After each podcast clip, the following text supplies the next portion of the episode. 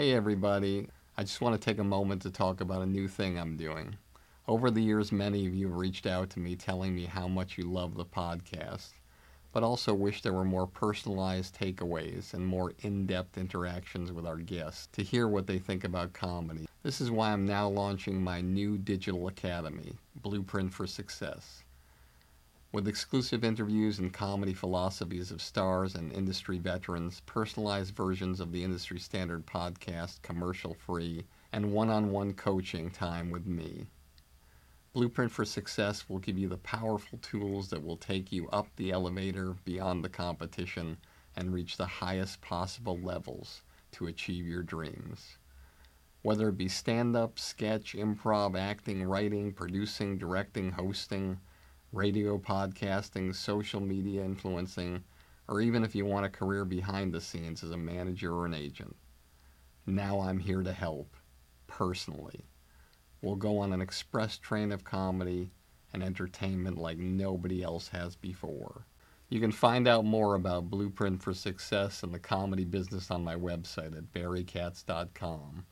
Together, we'll take your career where you want it to go. Show business it felt like you're on the outside of a big room and you walk around the outside and keep pushing and keep pushing and somewhere there'll be a door that'll pop open. And when the door does pop open go in and then don't lean on the wall. When, when, the, when the magic door opens go in keep moving forward and just keep taking work any work that any work that, that you can take it stay in the room and just keep keep going forward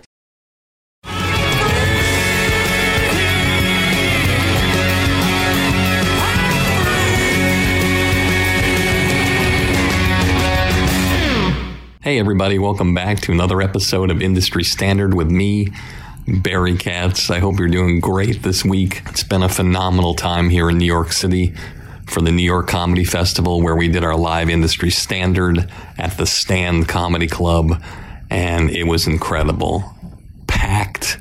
You guys came out in droves and so supportive. It was so responsive with my special guest Dean Edwards from Saturday Night Live and opening comedian Nick Lytle was fantastic too.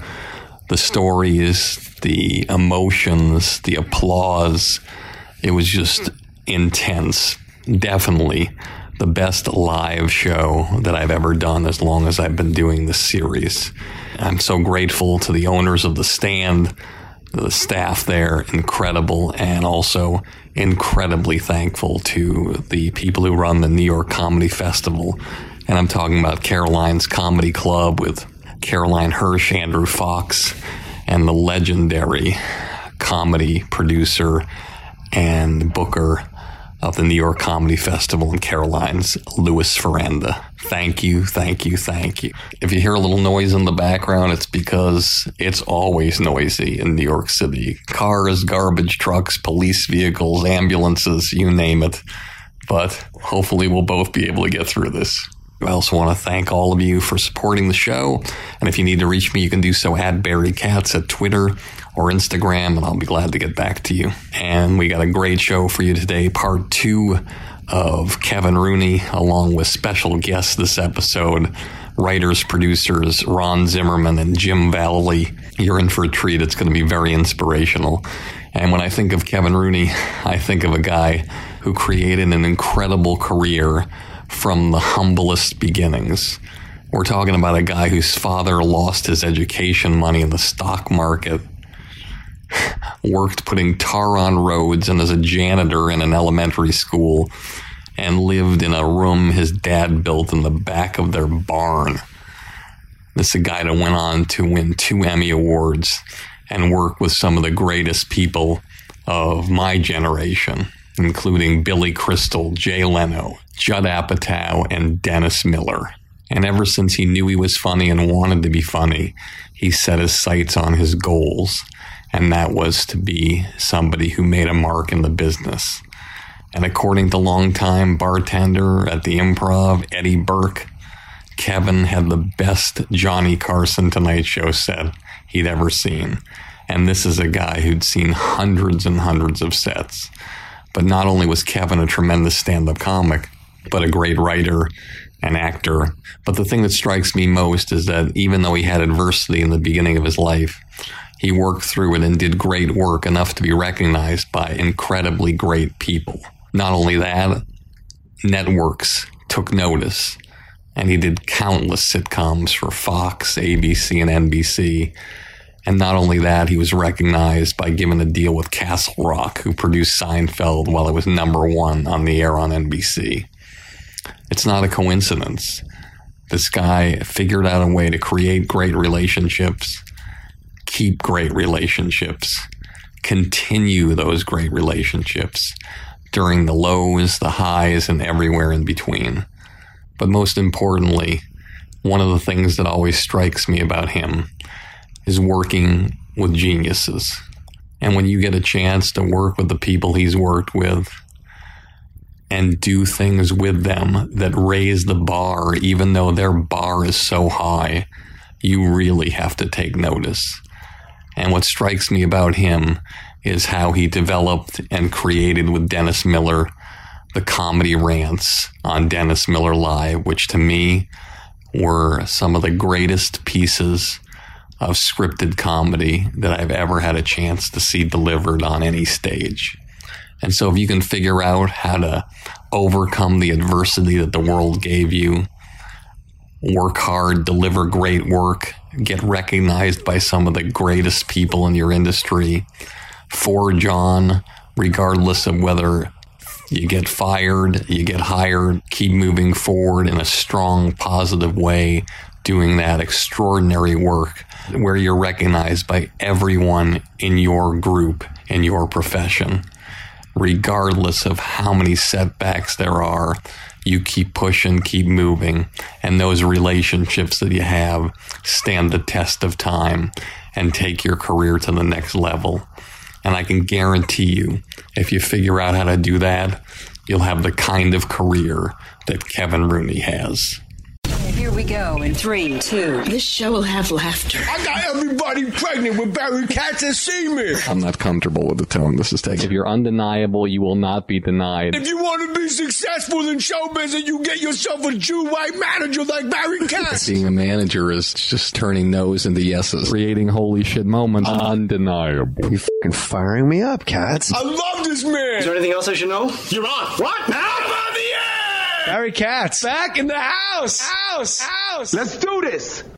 I want to know for our audience in the 80s, in the boom, tell me three people who you had the greatest reverence and respect for besides Dennis Miller.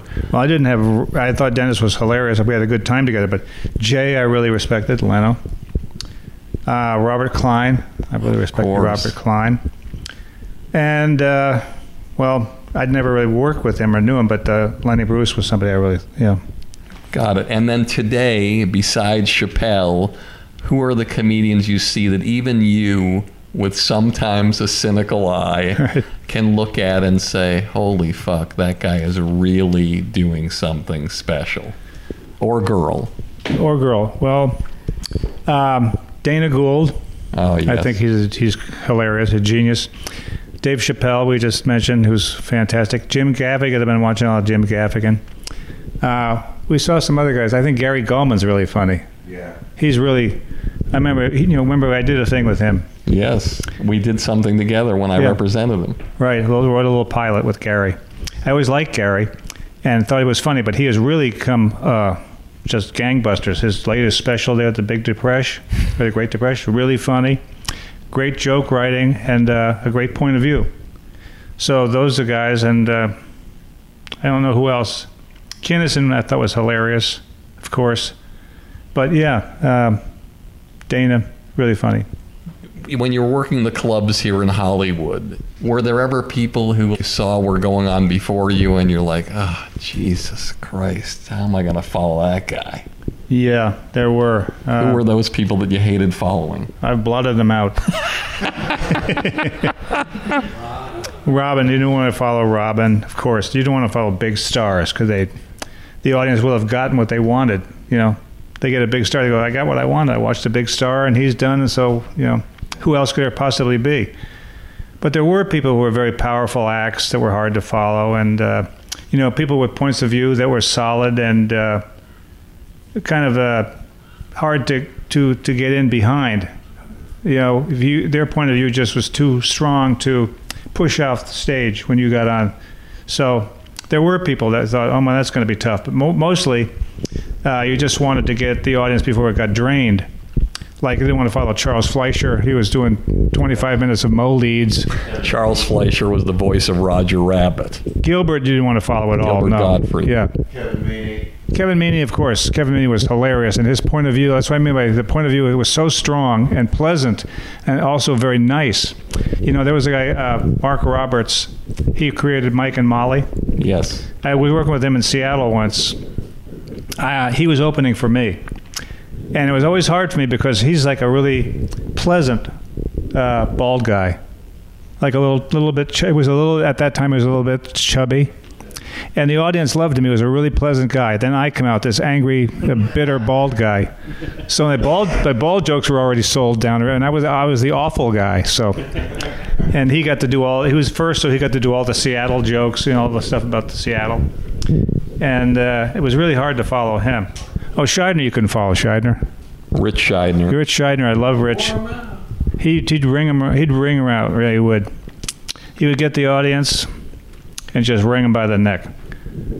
Do you, I- mind, Who? oh, Al Jolson. do you mind? Do you mind if I bring your uh, your friends? No, come in, boys. Jimmy First of all- Bentley, Emmy winner for Arrested Development, Oh yeah. and Ron Zimmerman. Both these guys work on Action, which is hilarious. Well, you yeah. This This is is the first show I ever got to get an executive producer. yeah. You got credit your on. name on it. I've had my name on the same screen with you, which is like you know an amazing. But to me, that show was the proudest I've ever been to be involved because I didn't deserve to be an executive producer on that show, but they gave me the credit and I wasn't going to turn it down. No, man. And I was there with you guys and Joel Silver and Don Reo and the late Chris Thompson Sure. and the late Ted Demme and Sure. And you guys, and it was just an incredible show. It's It to this, was. to it this was day, it's the to greatest my show I've day, ever worked on. It's my favorite. It's one, certainly one of my favorite shows that I ever worked on. Uh, and uh, and uh, Ron, what, what, do you have any um, thoughts on action? I am most proud of the last episode of Action that Jimmy and I wrote because we were up the Weinstein's ass before and in 1999 we did the la- if you remember the last episode was about two horrible misogynist i mean it was it was the it was the me too movement. And I remember something, and you tell me if this is the last episode where Jay's character dies, and you already knew the show was canceled, and it said time. wasn't of the de- last That wasn't the one time of the death. last episode was this one we changed the name to the rothstein brothers That's right. and and their their the deal was the story was that that the writer of of uh, the the star of Jay Mohr's character's movie had actually sold it to the Rothstein brothers pro, before he sold it to Jay. So he had to buy it back, and the only way he could do it was to sacrifice his vice president, who was a child, a, a, a little girl child star. Illeana Douglas. who rode the elephant in the movie? Yes, the Elephant Princess. Right. Yeah. That was the name of the show. So he had to give her to the Weinstein. He had to give her for one night. One night. And she came out of the house the next morning and her clothes were torn up and she, she had bite marks on her. I mean, it was, it was hideous. It was. Well, the way we wrote these guys, remember they, they we, we did we did a restaurant scene. Who played them? Who were the actors that played? Stu Pankin uh, played one of them. I can't remember the other one. Stell's son. Oh, and Josh Mostel. Okay, yeah, yeah, Josh Mostel and and, uh, and Stu Pankin. Uh, and uh, Ron and I wrote a bit where they were eating, uh, yeah, like like like like the palms and ribs, and they were licking sauce off of each other. oh, you left some corn behind your ear. Let me go. That's delicious. That's funny. Yeah, but yeah, and and and and. I, you know, I think, uh, you know, I don't think it helped us in the industry that we wrote that particular episode because these, you know, we said, oh yeah, these guys are pigs, and that was the great thing about Action because it was originally supposed to be on HBO. Right, and Joel Silver was based on Joel Silver. Yes. and Joel Silver, uh, for whatever reason, didn't want to do it at HBO, and we took it to Fox. I think it was Doug Herzog, right? It was Doug Herzog. Yeah, and Doug Herzog, who you know, hot off of this, he goes, "Yeah, I'll put this show on," and uh, yeah, I'd never been on a show that got you know reviews like this. I remember something that you might not know. yeah, Doug Herzog told me that for the audience, just so they know, pilots are made, and then in the middle of May, sometimes at the end of April, the network gets together with the president and the person above the president, uh, chairman of the network, and all the executives, and they watch the pilots and they decide which ones they're going to pick up and which ones they aren't. And so they played the show action, and Peter Chernin was in the room, and he says, uh, Doug, funny show, great, but we can't put that on the air.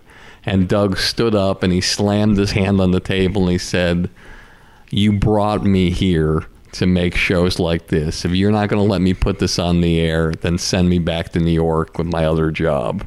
And Wow. he fought for it and he got the show on the air, but unfortunately, it still got canceled after 13. episodes. No, 13 episodes. Uh, we, you know, you know, I. Yes, but you know, but that was all Chris Thompson. Chris Thompson wrote that pilot, and that was, you know, that, and to this day, I think it's probably the best pilot I've ever seen. I mean, you know, and, and, and he got that out, and then you know, put together a writing staff with you know me and Ron and uh, Don Reo, who's amazing.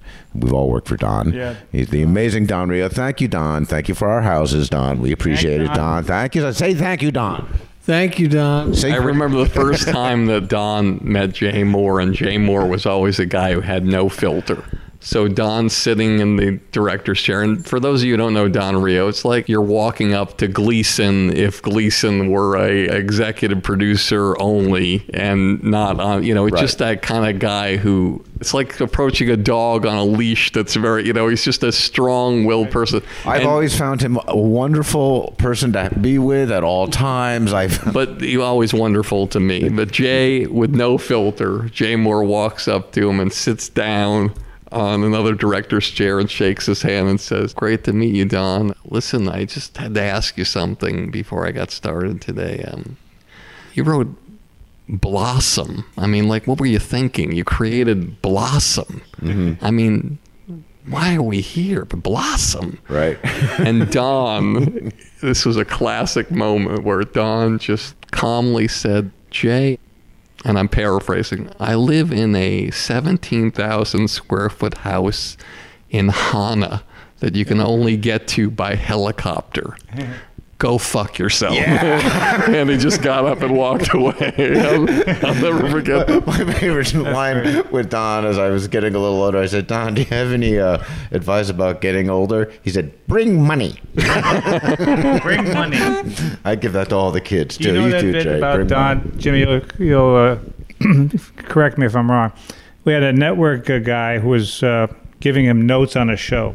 It was the first time he ever gave notes on a show. It was he was new to the show, and he says to he says to Don after the run through, "I have some notes," and Don says, "Okay, but just remember, this is the first time I've ever heard you give notes. So everything from now on in your life, I'm going to judge on what you say right now."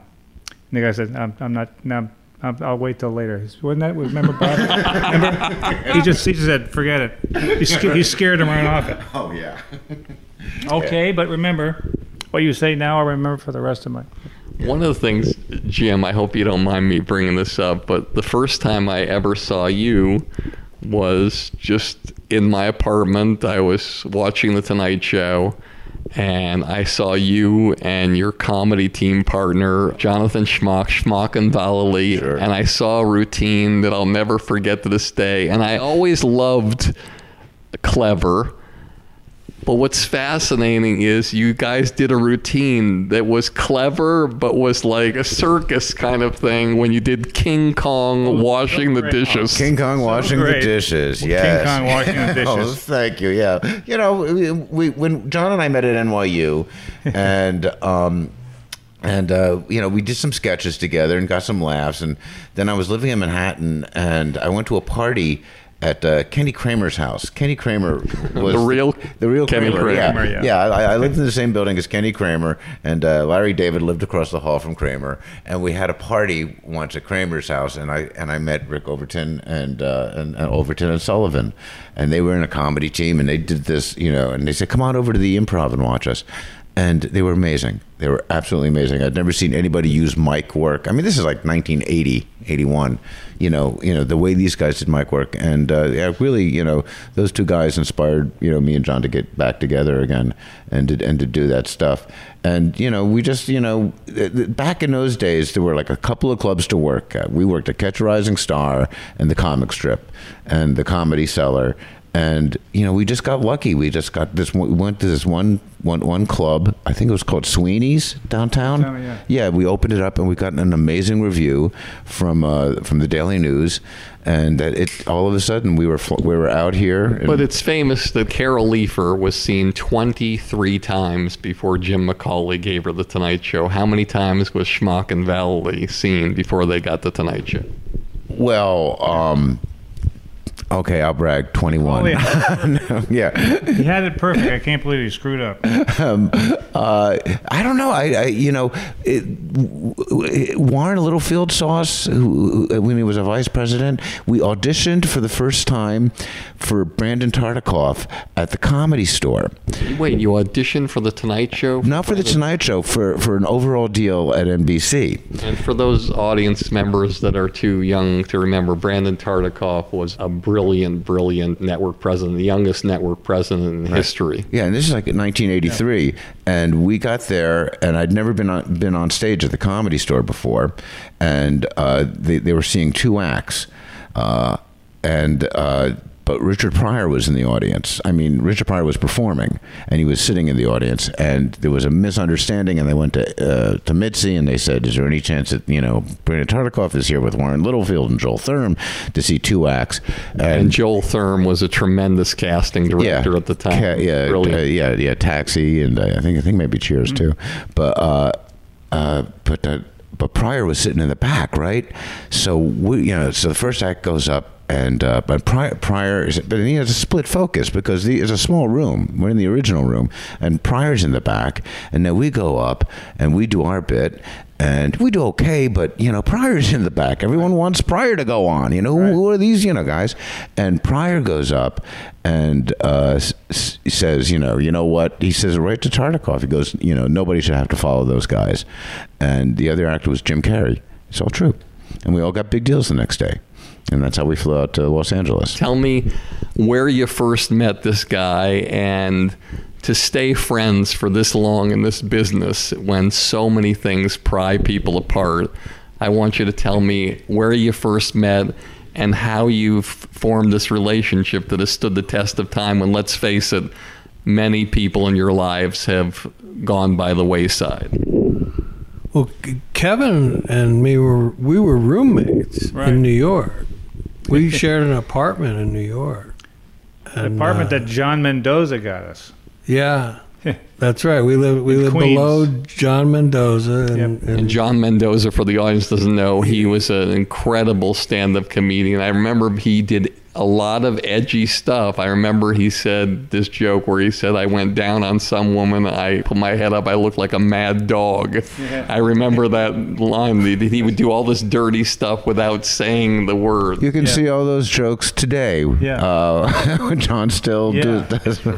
Now he's, I think he's still opening for Howie Mandel. You mentioned. He, he opens for Howie Mandel all the time. So next time you see Howie, there's a good chance you're going to see John Mendoza too. We- so yeah. buy your Howie tickets now because he's not fucking rich enough.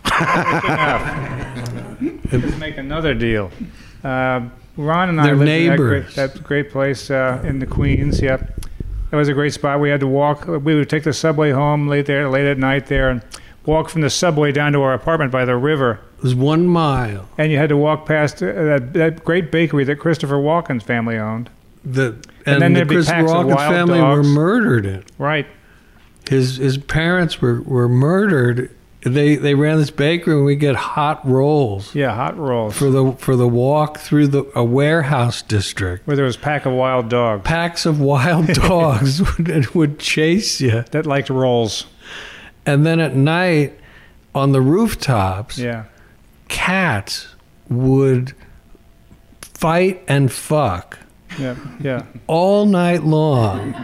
And if you've never heard cats fight or fuck, Sounds like my marriage. they're And your name is Cats, so actually, yeah, it was cats fighting and fucking. referring to you, but you know, uh, and and the most horrifying noises, Right. and, and and it would be all night long, and and now. You know, 40 years later, I find out it was you and your wife. Or maybe the Walkens being murdered. But how did you? but how did you become roommates? How did you know each other? through uh, we met through through the guy where we were talking about before, Rich Shydner. Rich Shydner. Because we all started in Washington D.C. at a little club in D.C. Yeah. called Bral Brookman's. It was a country western bar in uh, south in southwest. Uh, was it southeast or southwest? It, wa- it was Yeah, Washington, D.C.. southeast. I think they, they, uh, there used to be a, a a guy, a journalist that was that did a story about stand up, and they got hooked on stand up, named Bill Bill Thomas. Yeah. And he had a great joke about. He said, if you want to get to this club, all you got to do is drive down Constitution Avenue until you're really afraid. Park and go into the building, and you're there. Crazy little club. But Rich was there. Ron Now, was Jim, you weren't there, were you? Lewis Nope. Black was Lewis Black was there. Yeah, T.B. Mulrooney, but Lewis Black. Lewis Black was the first one. Yeah. So we all were started out there and knew each other from that. And then re- when we reconvened, we sort of got together again in New York. I went And- to New and- York and found Rich. And, I uh, lived I I lived in Lewis Lewis Black's apartment with him and Mark Linn-Baker Wow, Mark Linn-Baker. from uh, Perfect strangers. yeah, My favorite year, right? Yeah. yeah Yeah. and my favorite year and they they shared a place on on St. Mark's Place down in the in the East Village and uh, and they let me stay there and I got I got Mark hooked uh, on X-Men comic books Right. So he let me stay. They gave me a room there because, you know, it was like, well, yeah, yeah, he's, Yeah. he's not really hurting anybody. And Jim, how did you meet Kevin for the first time? At the improv, right? Right. At Yeah. The improv. Yeah. I've in the door of the improv. Yeah, he was the doorman at the improv.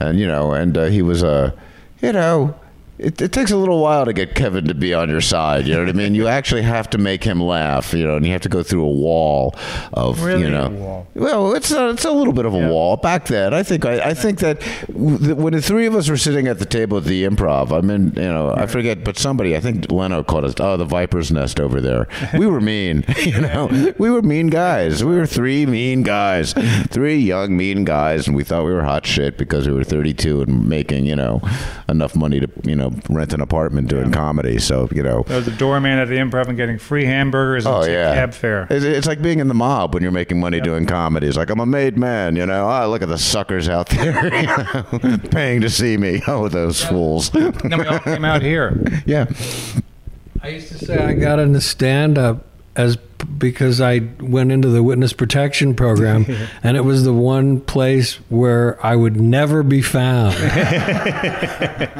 That's funny. I don't know who wrote the joke on action, but Buddy Hackett goes off to kill the writer, Jared Paul, in the show Action, and he has him up against a wall, and he's going to kill him. And he lets him go, and Jared Paul says something like, "Well, what are you going to tell everybody? I mean, you're supposed to kill me." He says, "I'm going to tell you that." I wish I could do the Buddy Hackett. I'm, I'm going to tell everybody else that you signed with the William Morris Agency, Right. and then they'll know you will never be seen again. I will guarantee you that is a Don Reo joke right down the line. That is Don Reo. My favorite Buddy Hackett joke that I just kind of remembered I wrote. Uh, we gave he had he had a big long monologue. You know, was to make Jay feel good about himself or something, and he tells his story about during the war, uh, Korean War. He you know was in an accident. He had one of his his balls were shot off. He only had one one testicle, and uh, as he went through life, he you know, you know ups and downs. He goes, I could have said this is a terrible thing that happened to me, but when I look down, I like to think of that nutsack as half full. oh, that was a good one. And, to have, and be able because that was like the last thing Buddy Hackett really did, and to have to have like you know a but to have Buddy Hackett do a gag because you know he's just you know he he was an icon. You know, I was Yeah. like, you know, He, in 1953, he was making 175,000 a week in Vegas. unbelievable, Wow. unbelievable with the, with the, the money that these guys made, and you you know you're, you're thinking you know now, but no, no, and it really stopped in Vegas around the seventies. And he did the first two HBO specials, Buddy did, I believe, in 75 and 76. Hated that old prick. Hated his guts. Didn't write one line for him out of 13 episodes. I wouldn't write a joke for him if he held a gun to my head. And Chris Thompson, the late Chris Thompson, did once hold a gun to my head. and I still didn't write a joke for Buddy Hackett because he pulled a gun on me when I was a young stand up. And me, Bill Maher, and Jack Cohen, who became the head writer of the on the Tonight, Tonight Show with Jay Leno. for Jay, and we went and saw Buddy Hackett's act. And there's a tradition that if you send a note, you- your comic, a young comic, the older comic has to have you invite you to their dressing room after the show. Hmm. So the three of us go to the dressing room after the show, and he opens the door, and he's wearing a robe and a speedo. the robe is open, and he's got a bottle of vodka in one hand and a gun in the other hand. and he's obviously shit faced drunk. And we, the three of us sit on a couch in his dressing room, and he starts telling us how Lenny Bruce stole every piece of material he ever did. and I said, "Well, do one." And and and he he he goes, what, are, what are you talking about? Do one. I said, well, you're saying I, I go the the the the Palladium bit. Right. Yeah. I go, that might be his most Lenny Bruce's most famous piece of material. I go, Yeah. do a little bit of that. Because I, I have a tough time believing that Lenny Bruce stole every piece. Of, I mean, I just watched your act. Yeah. And it's hard for me to. I was a loudmouth little asshole, too. so, and I said, it's hard for me to believe that, that, that and this guy had a gun in his hand. And vodka. I said, fine. I don't believe that you wrote that, buddy, that Lenny Bruce stole all his material from you. Yeah. Do one bit. And he starts to do the play. And I don't remember that one. and, and I go, You don't remember it because you didn't write it. It wasn't yours. It was Lenny Bruce's, and you're a Right. fucking liar. Yeah. And he, he goes, Get up. And he points the gun at the three of us, and he has the bodyguards come in and they grab us. And this is, and Bill Maher, who even before he was famous, acted like a famous guy. Right. He always acted like he was really famous. And he couldn't believe it because they threw us in the alley behind the club in Atlantic City. They literally physically threw us into an alley. Wow. Well, thank God he didn't remember you on action. Yeah, you're lucky that your nutsack isn't half full. You know what I'm saying? That's a callback. now, before I let you two go and I finish the interview with him, Finish it with I that. want yeah. I want we to just, we no, just want to publicly say how much we love Kevin Rooney. Oh, That's geez. all. That's all. Kevin Rooney is our. He's our light. He's the wind that we lot of stuff that, that, we- that, that we yeah. But this is the last question I want to ask you guys because this is to me the greatest challenge. And I asked Adam McKay this question when he did the movie that he won the Academy Award with, and now I'm forgetting the name of the movie. Vice. the Big Short. And he's got that role, but he knows so many great people. There's so many great comedian actors who would want that role. Right. From Will Ferrell to Sandler, who can do dramatic Yeah, acting. yeah. Jim Carrey can do Sure. dramatic acting. Carell can do it, but he only can choose one. Right. People see the movie, they're like, "Well, I think I could have done that." So when you guys all have gotten, Every gotten time I see Ben Blue in a movie, I think that. Yeah. wow, we are aging ourselves big time tonight, folks. There's a reference. Aristotle's nice guy. Yeah. But you guys have worked on separate jobs and brought each other into jobs. Sure. But there's times when you work on a show and you don't bring Jim in or you don't bring Ron in. And do you ever feel like, oh man, they're to say, hey man, if you'd have brought me in, I could have made an extra hundred or two hundred or three hundred thousand dollars. You didn't bring me in. You brought that guy in you don't really like. and I feel shitty about it. Were there times when you questioned uh, each other's decisions on bringing people in and not bringing people in? Well, I was never in a position to bring people in. You had influence. You, I had, you yeah, had yeah, yeah, yeah, influence. had influence, but at the end of the day, there's always, you know, well, You, you know, bring me in. I brought, I brought, I, I brought him in, got and me into and television writing when I knew other people, like you're saying, other people who were on shows that never did that, never reached out to me and said, "Give this guy." Say, "Here's a funny guy. You want to bring him into the show?" Or did Jimmy did that? Jimmy brought me in and got me a writing career. well, in, in, Thanks, Tommy. oh, you, Hami, I love it. You made me look good. Uh, her, the And early, both of you guys yeah, actually gave Ron, me a job. Ron, Ron, Ron, Ron got me my first writing job on Charles in Charge. Thanks, Ron.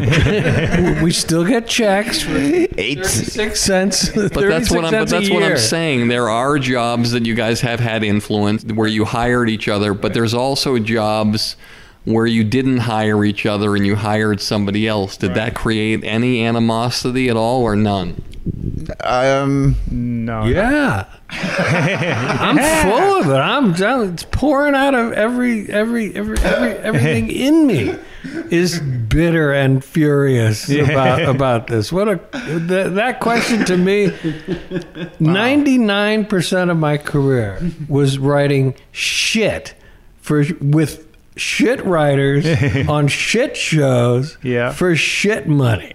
Oh wow. So, you know, my first like three jobs, I made I made, you know, a couple of million dollars, and then never again. And I because I always pissed somebody off because I, I had a and still do. I have a big fucking mouth, and I shoot it off. You know, I just can't, you know, be cool when when it's time to just shut the fuck up.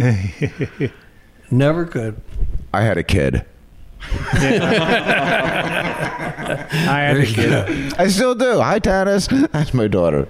I just uh, I did not laugh enough at other people's jokes.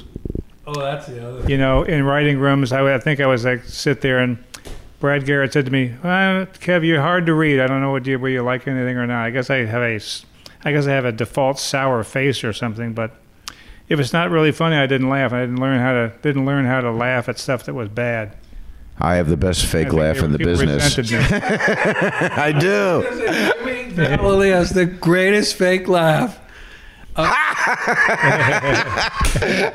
yeah, Yeah. He did. Kevin and I have no fake laughs. no fake laugh. I didn't ever learn how to do Me that. neither. Tell me one holy shit, I can't believe that this happened story in your career for the audience. I, I, I- don't want to you know you know be the guy because I, I, I really talk about it but uh, when when uh, I won an Emmy for, for Arrested Development because that year it was for best script and we were going up to, to two of the other writers on our show got, also got nominated uh, Barbie Adler and uh, Brad Copeland. And uh, so there's there were three from our show and the other shows that got nominated were the pilot for um, Desperate Housewives, which was great, and Marc Cherry, guy who I'd worked with, and um, uh, whoever wrote the uh, uh, probably Phil uh, for the last episode of uh, Everyone Loves Raymond, and I thought that you know there's no way I was Right. I would get so that was a holy shit moment for me because you know I, I, I I've never gone into this you know business thinking I would get anything. You know, I, I remember once, you know, I was looking for a job, and I'd done Golden Girls and a couple of yeah, some good credits under my belt, but uh, um, I, I remember saying to my agent, uh, well, "What about Frasier?"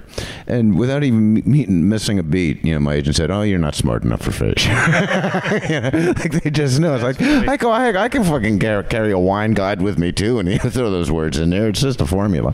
Uh, but um, so I never really expected anything. I never expected any sort of recognition. I had given it up long ago. I was 50 when I when when, when I was you know you know you know Kevin got his you know when he was young, and you know so, you know well you were younger. You were like 41, 42, yeah. So you know you just you just, at one point you kind of give up that ghost. So that was a very pleasant surprise. And um, that's the only time I've ever talked about that. So that was my holy shit moment. Thank you, Mitch Hurwitz. Okay.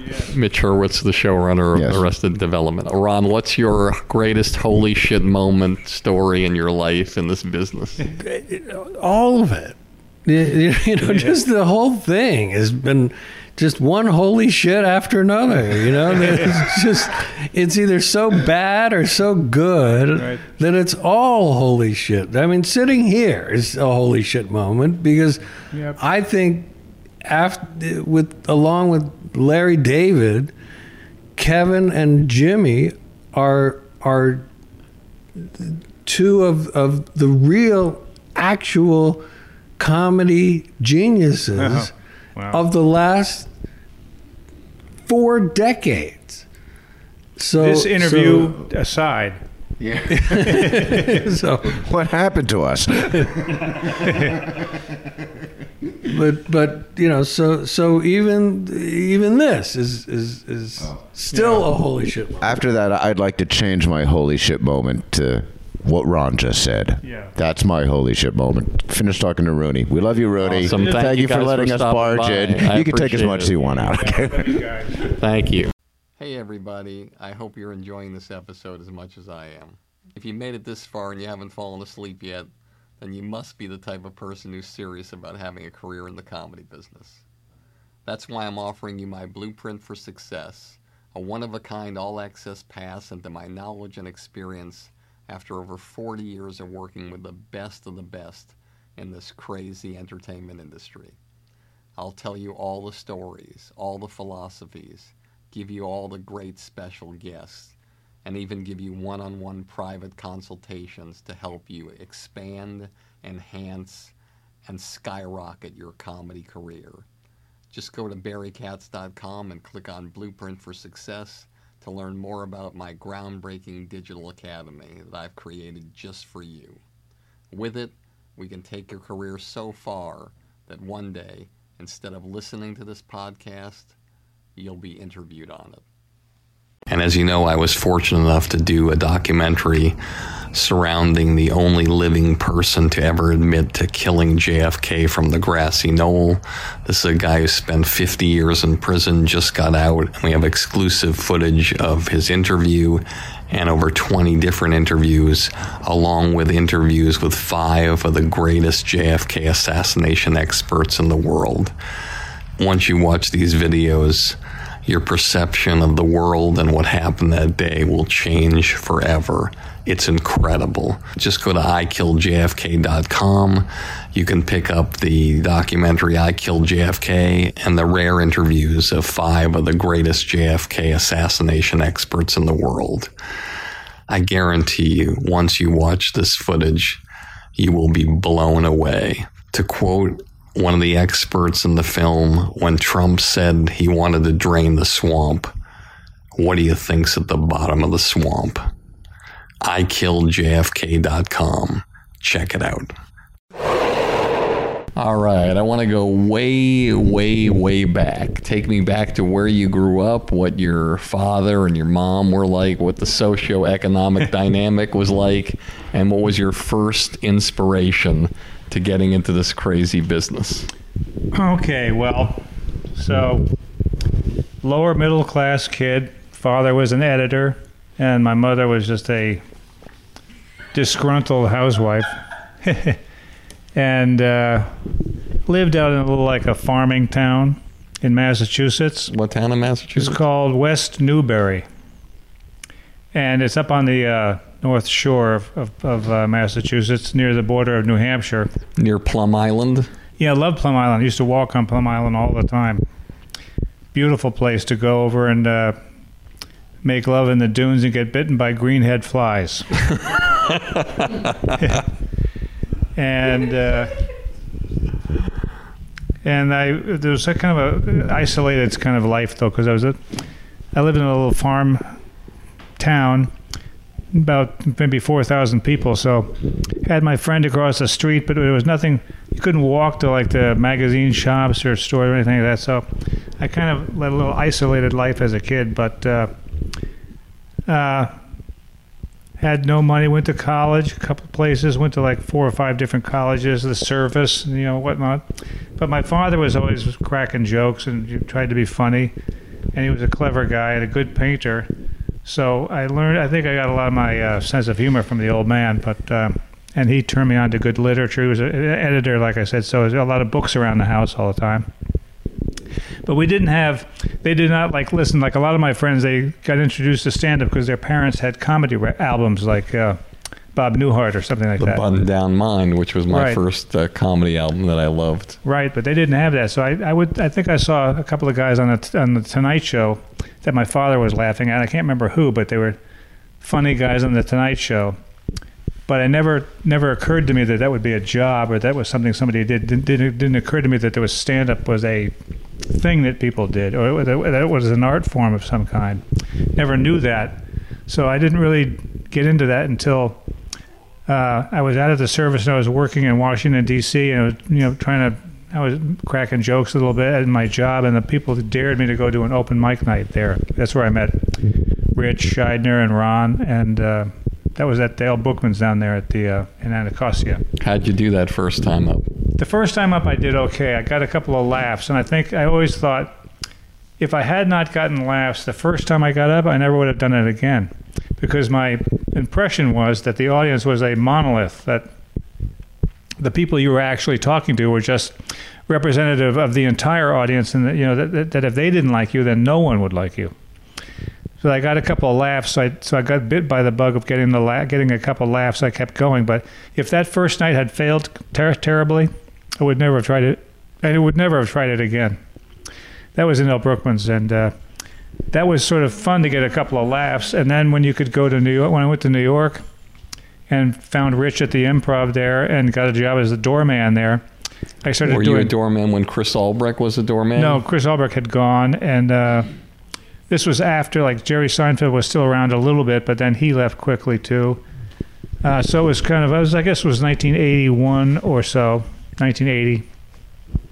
So I started doing late night uh, when the a little, little four or five minute set late night there, really late, to like crowds of you know, four or five crowds, five or six people. This is the club at 44th and 9th. Yeah, and then there the comedy boom kind of happened, and I got caught up in that, where you could make, like I say, you could make fifty or hundred bucks, you know, in some little club somewhere. So that was enough for me. All I needed was fifty or hundred bucks a couple of times. What kind of place were you living in in New York? Well, we at that point was sharing a uh, an apartment up up on 125th Street in Claremont with actual dirt coming out of holes in the wall downstairs. Down in the basement, you know, crappy little place, and you know, trying to just cage money to get enough to buy a chicken to split with my roommate, who was an old friend of mine from school. So I was living hand to mouth up there. Remember, my father came to visit once. He was so appalled at the uh, condition of my clothes in the apartment where I was living. He bought me a pair of wingtips, like they were magic shoes that if I could wear wingtips, like he wore, lace up wingtips, I could fly over all the dirt and poverty there and be safe, like a magic carpet. But uh, yeah, you did live in hand to mouth. But I was happy with it because I made enough. I just lived within my means. You know, whatever you made in cab fare and little pickup gigs in New York, you could patch together a little place to live and enough food. And then, of course, in the clubs, you if you did a set, you would get a hamburger or something like so. Kind of keep it together like that. It was very, very, very hand to mouth. But I was happy with it because I was not doing what I didn't want to do, which was get up every day and put on a tie and do, some kind of crappy job I didn't want to do. I really kind of, uh, I think, got into stand up because I was avoiding, like an amoeba, I was, I was just moving away from heat. and how many years of that kind of existence and living before you got your first break? Well, let's see. Uh, I think that was 1980, and then creeping along uh, from one gig to the next and writing some jokes. Then, like 85, I got the Tonight Show, so that broke things a little bit. Could make more money and better gigs on the road, and put together enough money over the year to have a decent place to live. Got married for the first time in '83, and. Uh, I think it was about, I guess, uh, four or five years, which is pretty good, actually. Looking back on it, I think you know, five under you know under under under six years is pretty decent. Could you tell our audience the pressure of a stand-up comic doing the Tonight Show with Johnny Carson at that time, and and knowing that only six people had ever gone to the couch after their first set on the Tonight Show, and knowing that he had those symbols, he would give you the OK sign, and that meant you were going to come back. But if you didn't do that, then you weren't coming back. So you didn't know, yeah. Uh, I didn't know that only six people had gone to the couch, and that was not my goal. I just wanted to get some laughs on the Tonight Show. That was that was that was uh, a uh, pressurized situation, but I had I worked on it. I worked on the set. I knew what I was going to do. But it was funny. They knew they the people at the Tonight Show knew how much pressure you were under because I went out to my you know they show you they sh- they pull the curtain apart and they show you here's the spot you want to go to when you get introduced. Go out there and stand on that spot. And then you'll come back through the curtain after the after your set's over, and, he, and Car- as Carson gives you the thumbs up or not, you'll come back through the curtain. So I went out, I hit my spot, I did the set, it worked okay. I came back through the curtain, and the guy, the stagehand, was there to catch me because coming out of the lights, you know, into the dark behind the curtains, and I kind of fell forward a little bit at, at, because the the uh, what do you call it? The pressure's over, and the uh, release is so intense. When you come through the curtain into the dark, you're like, oh my god, you fall forward a little bit. The guy was there to catch me because everybody does that, I guess. They come through the curtain, they know you're going to be so relieved. You have a little bit of you you relax into the darkness a little bit. You could trip and fall, so they're there to catch you coming through because everybody comes out of there. It's like being shot out of a gun, you know. And the material, did it all work exactly the way you wanted it to? Or did some stuff, you know how sometimes you're doing a show, uh, your first taping, and because you're doing shows in the clubs for 17 people, 30 people, 100 people. Right. But on a television show, you could deliver a line and they could start applauding for 15 seconds, and you had a tag after that line. You have to decide whether to do the tag or not. None of my material was so good that it screwed itself up.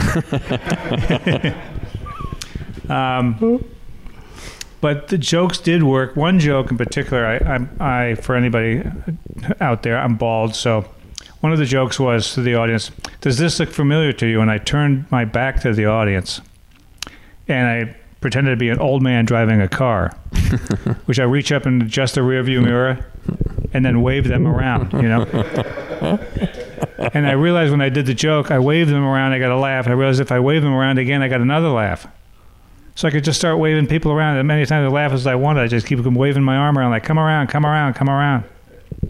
Had to resist miming getting out of the car and, you know, doing all kinds of all kinds of crazy shit. But uh, that joke worked well. None of the jokes failed to the point that I stumbled over them because, you know, a lot of times a joke doesn't work and you expect it to, it's like tripping over a log in the dark. but none of that happened. So that was a good show to do. And Carson gave me the uh, thumbs up. And a friend of mine, Martin Olson, was there in the audience. Just to let you know, Martin Olson was the piano player Mm-hmm. at the Ding Ho Comedy Club in Inman Square, Cambridge, where comedy was almost probably born there with Barry Crimmins Yep. and Lenny Clarke and Steven Wright. And Right. he'd play the piano, Don Gavin, Steve Don Sweeney. Gavin. Yep. And so, and he came out here, and he was a writer out here, still is, but he wrote for, didn't he write for children's animation and shows did like like, that? yeah, Ren and I can't remember the was it Ren and Stimpy? I can't remember, but yeah, he's a wonderful guy, really funny guy, and he has a distinctive laugh, a big bark, ah ah, a big big laugh. So at the end of the show, the Carson appearance, Carson said, and I also want to thank uh, Kevin Rooney, and Marson goes, yeah. You can hear him in the audience. I got tape of it, you know. You can hear him going, yeah, and Carson and Carson looks at me and goes, yes, yes, we'll have him back. So he kind of he kind of that was Martin really kind of kicked that off. Tell our audience the first time you bombed miserably or where you perceived that you did not do well on a television set. And you First time I really bombed miserably, it must have been at dinner at my parents' house. I think my father hit me. no, he did not. Uh, miserable bombing. I, I've had some terrible, terrible bombs. I had one up outside of San Francisco that was so bad, I ended up kicking the audience out of the club. I walked down into the audience and said, "Get the fuck! You're the worst people I've ever met. Get the fuck out of here." And I, I thought I was going to get beaten up, but they actually got up and left. Except for one woman, one woman who'd been heckling me, who stayed behind and said, "We, we paid to come in." I said, I, I balled up a twenty and threw it at her and said, "Here, take this and leave." But I had a terrible, terrible set there. Following, like we were talking earlier, following an act I should not have had to follow, who was it was very filthy and stupid, and they ruined the audience. And I was trying to get them back, and the guy in the back says to me, he's got a big straw cowboy hat on. He goes, he says to me, "Hey, uh, hey, you a Jew?" and I said, "No, I'm not. So what if I was?" He goes, "We put you in oven." and the audience laughs. I said, "You know, you people are the lowest fucking people I've ever talked to. Get the fuck out of here." But I was bombing terribly. I felt better once they once they left. Wow. Yeah, it was a bad, bad bomb. But uh, yeah, I bombed a lot. Um, not uh, often because you know I did okay. As a, in my career over over time, it was okay. But I bombed enough to know what it felt like. It, it felt like and how difficult it is to uh, maintain your composure when you're bombing. You know, you can't get through. You can't find a way through. You can't find a subject that they're going to enjoy. You keep moving around and burning up jokes here and burning up jokes there, and looking at the clock and going, Jesus, you know, I'm going through fuel like uh, this is not good.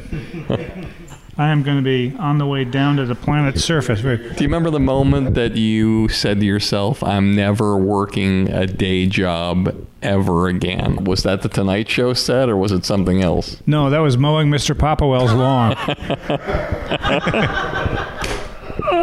when I was nine. I think I did I did that day job. I just said, I'm not working. No, but you were I'm doing not a lot of shitty jobs. You were a bartender. You did so many different crazy, or doorman. So when did you say, I'm not doing a day job anymore? What happened? As soon as I saw the uh, light there with the, uh, oh, the Hey, everybody, let me remind you one more time about my new blueprint for success.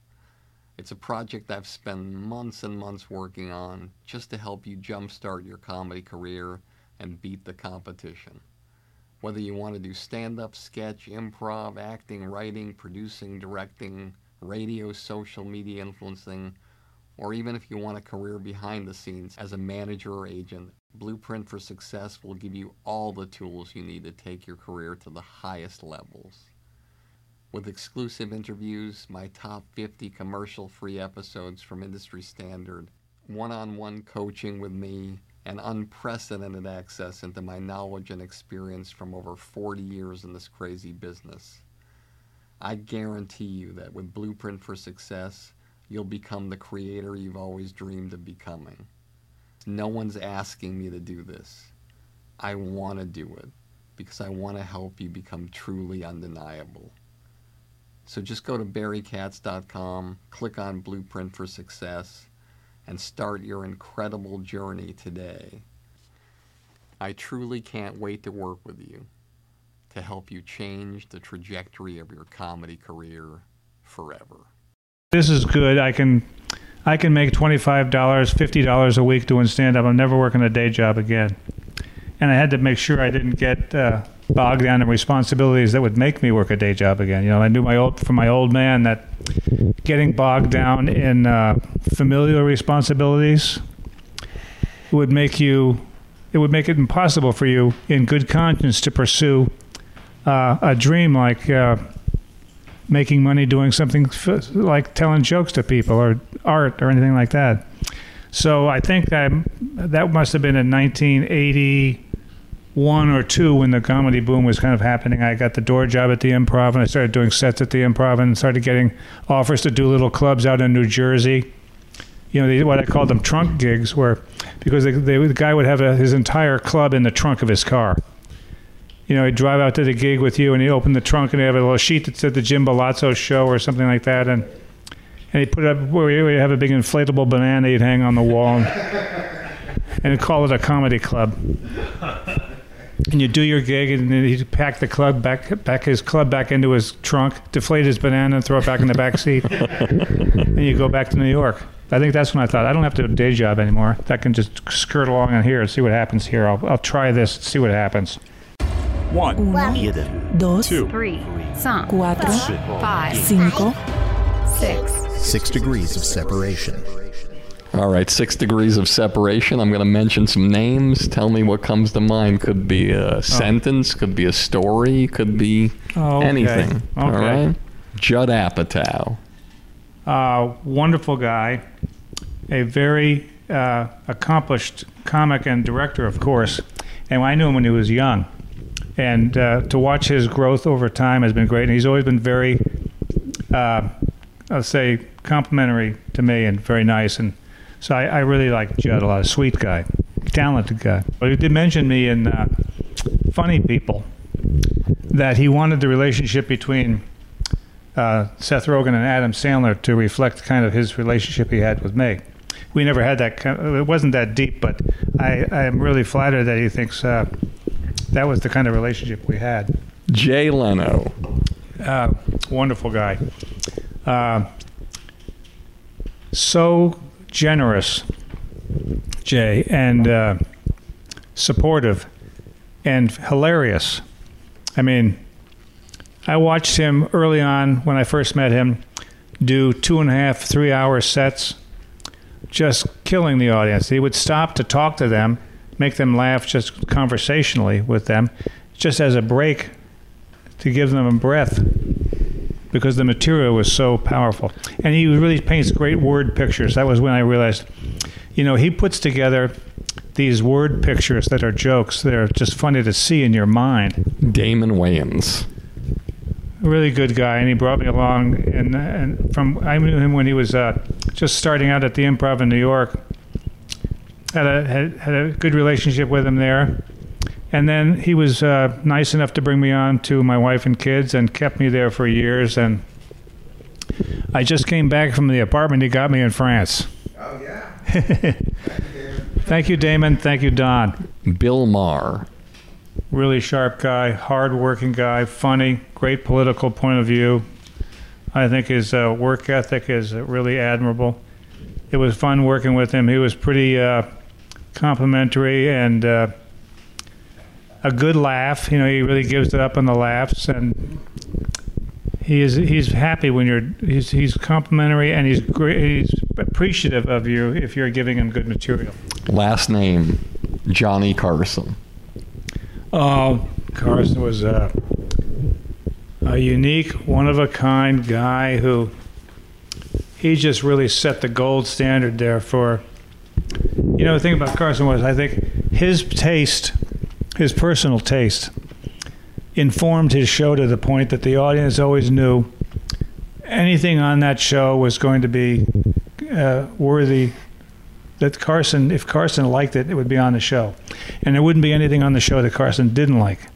So he had a great way of marshaling his show, making his show something that he was proud of, and the audience could rely on it. So it was a, it was like a, I guess it was what they call it now. They call it a brand or something, but he was a very sharp, very sharp guy, and obviously. Uh, influenced a lot of comedy. Influenced a lot of comedy. You know, Bill Bill Maher used to say when he was a kid, he would watch the Tonight Show and do the jokes the next day at school. He would write them down and you know perform them. So I think you can you can look at Bill and see that a lot of his body posture, a lot of his with the hands, the way he, way he works with his hand, clap the hands together at the end of a joke, the way he gesture and stand. He they're also both of Johnny and Bill are kind of diminutive guys and they posture his, his his body language is very much like Johnny's. I think when he was a kid, he was watching that a lot, obviously, and he imprinted it. And he uh, he took it. He didn't take it. He just imprinted it, and it became a. So Carson's style, I think, was very. Uh, he influenced. He's very influential. So yeah, and I like it. He was nice. I didn't speak to him much. The couple, the few times that I did the show, I did the show five times the last time I finally went over to sit, you know, at the desk, and I had done a joke about my father, and he said something about your father is my age. I said "There's something. I did miss the opportunity. I, I was. The audience clapped for, for for Johnny. I missed the opportunity to make a comeback to him about. It is weird. You and your father. You and my father are the same age, and I look older than you. but I didn't get it out. but he was a, he was a nice guy. He was pleasant. Your proudest moment in show business Um, winning the Emmy was a lot of fun. for politically incorrect. For no, for Dennis Miller Live. Did you win one for politically incorrect and one No, for Dennis? no? Bill has not. That have not. won- That the show has not won. I don't think. So you won the two Emmys for. Dennis Miller Live, yeah. And that show got on a run because I left, uh, but they won another two or three after that. So it was a, it was just a, it was a good show, and I think it was in a groove there with the Academy. You know, some people, I think the, the shows get into a groove and they get voted in every year. Like Frasier was just all all the time. Weren't you involved with creating the rants or something around the oh yeah, rants? yep. Could you talk about that? Well, we went to Las Vegas to write. Uh, this, the writing staff, Dennis and the whole staff, went to Vegas one week to write, get ready for the show. And I wrote a long, what was kind of a supposed to be a joke, kind of, but it was a long observation about something that blew up into the rants. And at the end, it said, "I don't want to get off on a rant here, but," and did this thing. And at the end, I would say, "Of course, I could be wrong, but I doubt it." I put that on the end. So I created the whole uh, template for the rants. And then we were going to do a book together, the rants. But Dennis was impossible to work with, so I backed out of it. But he still did the book. Still did the book, yeah. I should have just hung in there because it was already signed deal. It was going to be the rants by Dennis Miller with Kevin Rooney. 'Cause The back, the back, the first, uh, the first issue of the rants book. On the back, there are some blurbs, you know, to sell the book, and all of those blurbs are directly out of my typewriter. But you know, Dennis was a very smart guy, and he did elevate the rants. He would add his stuff in and change words and do things and bring them in. And of course, the other writers uh, also were contributing. So, and there were some great writers on there: Rick Overton, Leah Krinsky, Ed Driscoll, bunch of guys, Eddie Feldmann. So, uh, the rants book was not all mine, but the, the, the initial template was when we were in Vegas. When we read that in Vegas, Dennis went, "Oh, these are the, the rants. Say we got to do this." But when you stopped, when you backed out of the book, was it a thing where you didn't get credited properly? I heard a rumor once that possibly you or somebody else was so upset at Dennis that they slashed his tires. Oh, uh, this was the, the crew on the show, the Tribune show, the Dennis Miller show. The crew at the last after the last show, they slashed the tires on his car. Yeah, I don't know who it was, but somebody did. Yeah, after the last show because he was a, he was difficult to work with the crew. Like the crew, the guy who uh, Scott, his name was, who was the he had held the cue cards every day you would go into the dressing room with Dennis and run the cue cards. He would show them the cards and we run through it every day. And then with the show, Scott would show him the cue cards during the show. So at the last show, he's like, "Hey, hey, cue card guy." He never did learn his name, you know. hey, cue card guy. He was with him for six months. So he was kind of like the, the the crew was not uh, huge fans. So I think that's what happened. I heard that later that the crew, after the last episode, had slashed the tires on his car. that was fun. That was a weird, you know, show business people, especially the the stars are so. It's an odd group. We were at that at the place, and we were right next to. Uh, I think it was the dating game, and Chuck Woolery. Remember Chuck Woolery? Of course. Chuck Woolery was the host. So one day I go out into the trash bin to do something. I see the cue cards from the dating game in there. And one of the cue cards was, and this is what I love this. One of the cue cards was in big letters, "Hello, my name is Chuck Woolery." Said, "You need a cue card." Hello, my name is Chuck Woolery. Your biggest disappointment in show business and how you used it to fuel yourself to the next level.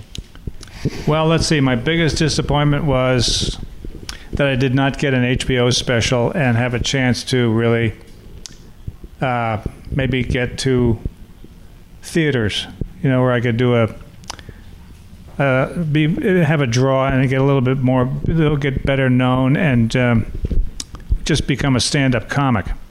But I, I put, like I said earlier, I pushed that aside pretty quickly. I wasn't a wasn't a wasn't a lifelong dream of mine or anything like that. So when that didn't happen, I was disappointed, but I wasn't uh, crushed by it. And I was, uh, I guess, the other disappointment is I wrote a couple of pilots that didn't get on the air. You know, that got made but didn't get uh, a chance to uh, see the light of day. One with John Caponera that I kind of liked, and I wish that I had gotten a chance to be on the air. That was the that year like you were talking earlier about with the network executives all sit together and watch the shows and pick the shows. That show tested well with audiences, but they didn't pick it. They picked instead the single guy and With Jonathan Silverman. yeah, and Union Square and Caroline in the City and some other some other show shows that all failed. And I thought, shit, I would have liked to get a chance to have that pilot on the air, you know, because now I can pretend that if it had got on the air, it would have been great. But uh, you know, you never know. You you like to think, well, if I only if only the world could see my genius. Soon they won't be laughing at me. Last question. What advice do you have for the young person growing up in a remote area in a room in a barn somewhere Right, right. where his father lost all the savings Right. and who has like the dollar and a dream to go for their goal? Yeah, and how do they get to have the kind of career not only as a stand-up comedian but as a writer in talk and sitcoms? Well, you might as well try. you have no idea if it's going to work. It is that cliche of just keep doing it, and uh, whatever it is that you enjoy, do it. Just do do what you enjoy. I guess I did what I like to do: hang around, talk to people, and get a few laughs. And I did not do what I didn't want to do. So I just refused and found some way to make ends meet without doing what I didn't want to do. And if you uh, are unhappy with where you're at, just do something else and keep pushing at it. The door will open. I always thought show business it felt like you're on the outside of a big room and you walk around the outside and keep pushing and keep pushing, and somewhere there'll be a door that'll pop open. And when the door does pop open, go in and then don't lean on the wall go in and stay away from the walls because the door will open and pop you out. So when when the when the magic door opens, go in, keep moving forward, and just keep taking work. Any work that any work that that you can take it, stay in the room, and just keep keep going forward. Keep taking the jobs, and don't get uh, comfortable and lean on the wall. You'll, you'll fall out. I don't really know. I don't really know how I got here, but I was nice to get here. I look around here. I think this is a like John, like Ron was saying earlier. This is the uh, holy shit moment ago. I'm up here in this house, and uh, I always wanted to have a sports car, and I do. Always wanted to marry a beautiful woman, and I did. I got my little dogs. Got great friends, funny friends. Got some shrubbery. and a glass of water. And it's been good seeing you again, Barry. You're not pushing that Ferrari around anymore.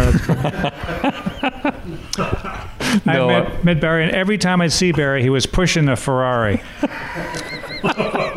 pushing it into a parking place in front of the improv or pushing it out of a parking place in front of the improv. hey, Barry, nice Ferrari. It was, uh, it was about as useful to him as a charm on a bracelet. What are you taking? What are you, what are you driving to today, Barry? I'm driving the little pig on my bracelet. Kevin, this has been really amazing. Thank you so much for taking so much time. It's great seeing you, and you are You always too. somebody who always were good to me, and I really appreciate it. I have so much Thanks, Barry. respect for you. Thank well, you. it's great to see you, and I'm glad I'm glad you feel that way. Thank you. You're in the minority. Doubtful. Okay, I'm going to scroll through the list of people who sent me a message, and one of these people will be a lucky winner. And they'll get to attend a podcast live with one of my guests, meet them, shake their hand, ask them a few questions, or else if they're out of town, out of state, or out of the country, we'll Skype them in or FaceTime them or anything like that so they can be there. Why not? So let me look here randomly and pick somebody. All right, landing on JP3145, May 29th, 2019. The heading reads, Wow, one star. and the comment they wrote is How is it possible for someone to talk so slow? Increasing the speed two times sounds like how any normal person should talk. All right, well, thank you very much, JP3145, for the constructive criticism. I am grateful, and you are a winner. And as you know, I was fortunate enough to do a documentary surrounding the only living person to ever admit to killing JFK from the grassy knoll. This is a guy who spent 50 years in prison, just got out, and we have exclusive footage of his interview and over 20 different interviews, along with interviews with five of the greatest JFK assassination experts in the world. Once you watch these videos, your perception of the world and what happened that day will change forever. It's incredible. Just go to ikilljfk.com. You can pick up the documentary I Killed JFK and the rare interviews of five of the greatest JFK assassination experts in the world. I guarantee you, once you watch this footage, you will be blown away. To quote one of the experts in the film, when Trump said he wanted to drain the swamp, what do you think's at the bottom of the swamp? ikilljfk.com. Check it out. And here's a preview of the next very special episode. Mike Ward. a comedy career starts whenever you start doing comedy and it ends when you die. So just remember some people it takes a couple years and they become huge. Other people it takes forever. Just uh, just don't give up. Don't give up. Uh, have confidence. Uh, believe in yourself and uh, listen to everyone, but don't do what everyone says.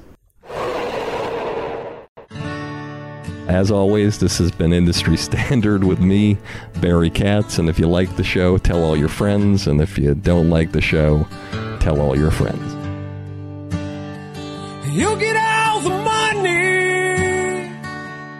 drive that fancy car. All the people love you, cause you're going far. Life is for the dreamers, they have all to gain. It's never quite over till it all feels the same. You pick your own poison, dig your own down in the valley. A fortunate.